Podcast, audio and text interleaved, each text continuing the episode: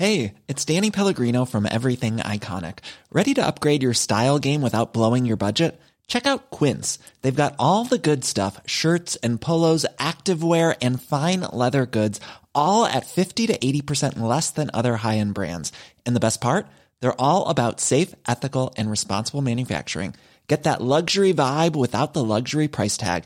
Hit up quince.com slash upgrade for free shipping and 365 day returns on your next order. That's quince.com slash upgrade. Salut Big Rusty, comment ça va? Salut Guillaume, ça va super. Eh bah formidable, aujourd'hui on s'intéresse business, on s'intéresse gros chiffres, gros chiffres. On va parler des pay-per-view, on va parler de la différence entre finalement Canelo contre euh, l'UFC 268, Dana White avait dit que c'était stupide de la part de Showtime de faire euh, leur événement en même temps, et un journaliste lui avait quand même dit, bah à la différence du Kovalev contre Canelo Alvarez, là cette fois, bah l'UFC, enfin la boxe n'avait pas attendu l'UFC. Dana White avait dit, bah vous verrez les chiffres et tout, les chiffres sont tombés.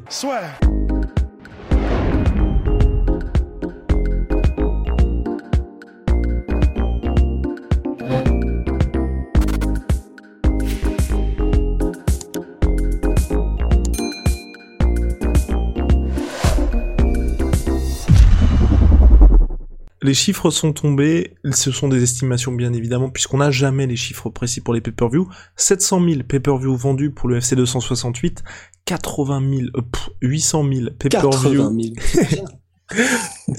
800 000 pay-per-view vendus pour Canelo Alvarez Caleb Plant. Oui, Canelo est bien le patron et surtout que ça ne prend pas en compte hein, les chiffres de diffusion au Mexique où là Canelo Alvarez est propriétaire de ses propres droits TV.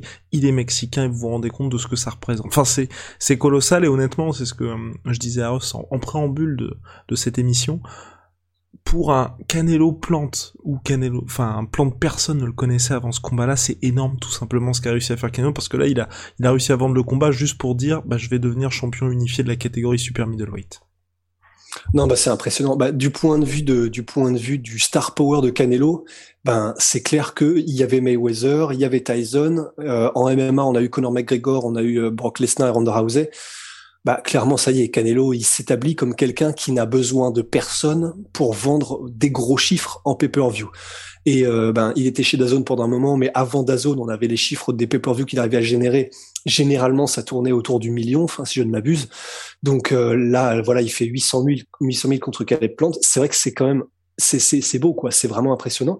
Mais effectivement ce qui est c'est assez, c'est assez intéressant le, duel qu'il y a eu donc avec ce week-end-là. C'était, euh, c'était Usman contre euh, Colby Covington, qui ont fait eux-mêmes à 700 000, comme tu l'as dit. Et ben, on, on saura pas vraiment quelle dynamique il y a eu entre eux. Est-ce que l'un a pris des, comment dire, a pris des parts de l'autre ou l'autre de l'un? Mais en tout cas, ben, on peut pas vraiment en tirer grand chose dans tu, tu, sais dans le schéma global parce que il n'y a pas beaucoup de déjà c'est des estimations comme tu l'as dit et puis il n'y a pas beaucoup d'études qui ont été faites finalement sur les, la, comparaison en tout cas euh, depuis une dizaine d'années entre l'évolution des pay-per-view sur la boxe anglaise et, les, et, pour le MMA. Donc on ne sait pas avec certitude, on pourra pas vous dire à part l'impression qu'on en a nous de quelle est la dynamique. Il semble, ça c'est bon, c'est clair que euh, le MMA comment dire, les pay-per-view en moyenne euh, s'élèvent de plus en plus. En boxe anglaise, apparemment, ça stagne, mais euh, bah, enfin, faut voir un petit peu. On sait que par exemple, tu disais que Sean Porter contre euh, Terence Crawford, euh, et, euh, Terence Crawford, ouais, qui a, qui a, fait 190 000 pay-per-view selon Kevin Ayoli de Yahoo Sports. Voilà, donc c'est c'est c'est anecdotique dans le sens euh, on peut on peut rien en tirer c'est pas une moyenne c'est pas mais c'est quand même intéressant de constater que c'était quand même une affiche qui était entre deux deux noms vraiment connus respectés euh, même plus que respectés Terence Crawford dans le milieu de la boxe anglaise et qui font des chiffres qui sont très très faibles. C'est d'ailleurs toi qui me disais que Bob Arum espérait que ça fasse entre enfin il annonçait même il espérait pas il annonçait que ça allait faire entre 500 000 et 1 million 5 de pay-per-view bah, on n'est même pas aux 200 000 et c'est pas un bon chiffre. Enfin voilà, qu'on bah, surtout que l'événement est à peine rentable en fait. Là, c'est selon Bloody Elbow, euh, John Nash de Bloody Elbow, l'événement en tout là, puisqu'il y a eu 2 millions de billetteries, ce qui est vraiment faible aussi. Euh, en payant les salaires des combattants, on sera juste à l'équilibre. Ce qui vous donne quand même une idée aussi de, bah, quelque part, l'UFC et en MMA, les salaires sont peut-être faibles, mais c'est vrai que au moins les organisations gagnent de l'argent. Rust pour euh, les pay-per-view au global, donc c'est vrai comme tu l'as dit, on voit mine de rien que sur l'UFC en tout cas on a une espèce de de moyenne qui est assez élevée par rapport à la boxe, ce qui convient de dire quand même à la différence de ces deux événements et ce qui est pour moi ce qui montre aussi que Canelo est une véritable superstar c'est que l'UFC, ils ont fait 700 000 en ayant une carte du début à la fin qui était chargée, parce que les gens sont venus dès le début pour Michael Chandler, Justin Gagey. D'ailleurs, il convient aussi de dire combien est-ce que de gens ont acheté cette carte-là pour Justin Gagey, Michael Chandler par rapport au main event. Alors que Canelo contre Caleb Plant, il y avait que le main event qui était intéressant, main event qui se déroulait pendant le co-main event de l'UFC, Rosna Mayunas contre Wei Zhang number 2. Absolument. Ben, de toute façon, c'est ça qui, quand on a un peu travaillé ce podcast et puis qu'on regardait les différents chiffres de pay-per-view, euh, mais vraiment en allant partout du côté des Joshua, parce que c'est ça qui nous avait sauté aux yeux aussi, c'est qui est assez intéressant, mais c'est qu'en fait, Joshua fait des très gros chiffres aussi en pay-per-view. Enfin, il, dépasse très très souvent le million, enfin maintenant quasiment tout le temps, mais il n'est pas comptabilisé dans les classements euh, genre que font les médias des pay-per-view, parce que donc ce sont des pay-per-view dans le Royaume-Uni uniquement.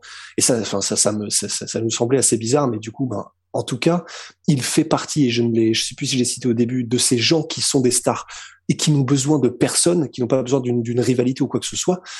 Et et c'est vrai que si on accepte ces stars-là, ben c'est finalement rarissime d'avoir des cartes sans avoir une superstar qui dépasse le million de pay-per-view. Et c'est vraiment ça qui est, qui est, assez fascinant, c'est que si on enlevait ces euh, c'est allez ces trois quatre superstars méga stars dans chacun des sports comme comme on les a cités au début des podcasts bah déjà euh, avoir une carte qui atteint le million de pay-per-view, c'est rarissime, et c'est finalement presque avec ces cartes-là qu'il faudrait faire une comparaison, quoi. Parce que du coup, ce qu'apportent les superstars, c'est, ils apportent euh, l'exception à la règle, et c'est, et, les pay-per-view, euh, bah, je sais pas, du coup. Euh, là, effectivement, c'était une carte particulièrement chargée. Je sais que les, les, les chiffres que j'ai pour les pay-per-view récents de l'UFC, ça tournait autour de 300, 400, 500 000. Mais, euh, mais, mais voilà, et qui en tout cas maintenant ils ont un petit peu cette base-là, ils savent qu'ils feront ces chiffres-là régulièrement l'UFC quoi. La boxe anglaise, en moyenne visiblement, à part les grosses stars, j'ai pas l'impression qu'il n'y arrive aussi souvent. Peut-être que je me trompe. Et auparavant, euh, Joshua, et puis même aujourd'hui, on n'est toujours pas compté euh, dans les chiffres de pay au Royaume-Uni parce que c'est aussi des chiffres différents. C'est qu'aux États-Unis, on est entre 65, 70, 80 dollars pour les pay-per-view. Au Royaume-Uni, c'était 19 pounds, donc 19 livres avant, et maintenant on est à 25 livres. Donc c'est vrai qu'il y a des niveaux d'achat similaires, mais ça représente beaucoup moins d'argent également. Donc là, vous avez vu que Canelo Alvarez a remporté cette bataille du pay-per-view. La question, la question c'est, va-t-il quelque part, tu vois, rester là-dessus? Parce que il y a Anthony Joshua ne fait pas partie de ces chiffres parce qu'il est sur Dazone. Canelo Alvarez est un agent libre, donc de temps en temps il est chez Dazone, de temps en temps il est chez Showtime. Ça dépend à chaque fois du diffuseur et surtout de l'opportunité de combat. Est-ce que toi tu penses véritablement qu'aujourd'hui, fort de ces chiffres-là, il peut continuer là-dessus? Ou alors reprendre un petit peu le système qu'il avait euh, auparavant avec son fameux contrat euh, négocié par Oscar de la Hoya à plus de 300 millions de dollars, où il va signer chez Dazone à chaque fois? Enfin, faut pour le long terme. Bah après, d'après ce que j'ai compris, il y a aussi euh, avec Oscar de la Hoya, il y a eu des différences créatives, euh, on dirait au cinéma, tu vois, oui, mais qui font que de toute façon, je crois qu'il a visiblement aucune envie de retourner avec Oscar. De la ah non, non, donc il signerait pas chez Oscar de la Hoya, mais je veux dire chez Dazone, parce que Dazone est indépendant d'Oscar de la Hoya. Tu sais, c'est le, Dazone, c'est le diffuseur, ouais, c'est pour ça. Bah je sais, je, je ne sais pas. C'est, en vrai, c'est là, c'est vraiment toi le, le, le cerveau est le plus à même, je pense, de répondre sur ces questions-là en vrai. Bah, je sais pas. En vrai, je sais pas. Moi, ce truc du, du pay-per-view, en fait, le, le, gros problème que j'ai avec les pay-per-view, c'est que t'es toujours obligé, enfin, t'as cette pression des chiffres qui sont annoncés à la fin. Donc t'es obligé d'avoir un banger quelque part. Et même si, bah, on en parlait avant le podcast, la Terence Crawford contre Porter, c'est terrible en fait. Parce que toute la machine ESPN, tout le monde se met à dire, bah, regardez, Porter numéro 1 pound for pound, c'est une superstar, ça va être un combat de malade contre Porter, s'il s'impose, c'est la plus belle victoire de ses carrières, enfin bref, tout le monde est d'accord pour dire sportivement, c'est un tueur. Les chiffres du pay-per-view tombent 190 000, Terence Crawford qui a envie d'affronter euh, euh, Errol Spence, et qui est en fin de négociation selon toute vraisemblance avec Top Rank, bah clairement Top Rank là il voit ça, c'est ce que Bob m'a dit, c'est bah si on lui propose de l'argent, bah qu'il parte en fait. Parce que là, une fois qu'il y a les chiffres qui tombent, t'as beau dire ouais je suis le meilleur, enfin ça n'intéresse pas grand monde, tu vois. Et c'est c'est le problème que j'ai avec ça. Alors que tu vois, si t'es chez Dazone, à la manière de ce qu'a fait Golovkin, peut-être que t'es pas une attraction à pay-per-view, mais tu sais que les gens vont payer leur abonnement et tu te concentres entre guillemets que sur le sportif, tu vois. Et moi, c'est ce que je préfère aussi. Canelo, visiblement, il a pas ce problème-là. En plus, il y a le fait qu'il y ait le marché mexicain qui lui apporte énormément. Donc je trouve que c'est la, présence d'une plateforme comme Dazone, c'est une sécurité supplémentaire, tu vois, pour les athlètes, pour permettre un peu de faciliter les grosses joutes qu'on veut tous voir. On se souvient qu'à l'époque, c'était euh, euh, Deontay Wilder qui avait été en négociation avec Dazone et il y avait une une clause pour affronter Anthony Joshua dans son combat. Finalement, il avait préféré rester avec Showtime qui avait un deal avec PBC à l'époque. Donc PBC qui est le promoteur de Deontay Wilder. Et en gros, il lui avait négocié un truc où, euh, bah, sur tous ses combats, il est resté avec Showtime parce que euh, Showtime perdait de l'argent sur chacun de ses combats puisqu'il touchait 20 millions de dollars, tu vois. Mais on n'a jamais eu le combat avec Joshua. Alors que si les deux étaient et avaient signé chez Dazone, on l'aurait eu au bout de deux combats, tu vois. Donc d'un côté, moi, je j'ai rien contre le fait qu'il y ait cette, cette, euh, ce système-là, alors que tu vois le pay-per-view, t'es toujours obligé de un peu de mentir aux gens, tu vois, quelque part aussi, tu vois, de dire c'est le plus grand combat de tous les temps, machin, c'est pour l'histoire et tout, alors que bon, sur Dazone, c'est euh, bah, en mode abonnement, comme quand vous regardez la Ligue des Champions ou quoi, il y a l'affiche, vous savez que c'est une dinguerie, euh, on n'a pas besoin d'en faire plus. Ouais, ouais, complètement, complètement. Bah je... Et bah voilà. Plus soi. Et bah mhm. parfait. Rusty plus soi. On se dit à la prochaine. Big shout out my sweet pea, my sweet protein. Moins 38% sur tous mes protéines avec le code la sueur? Et puis Venom, sponsor de l'UFC, sponsor de la sueur. See ya!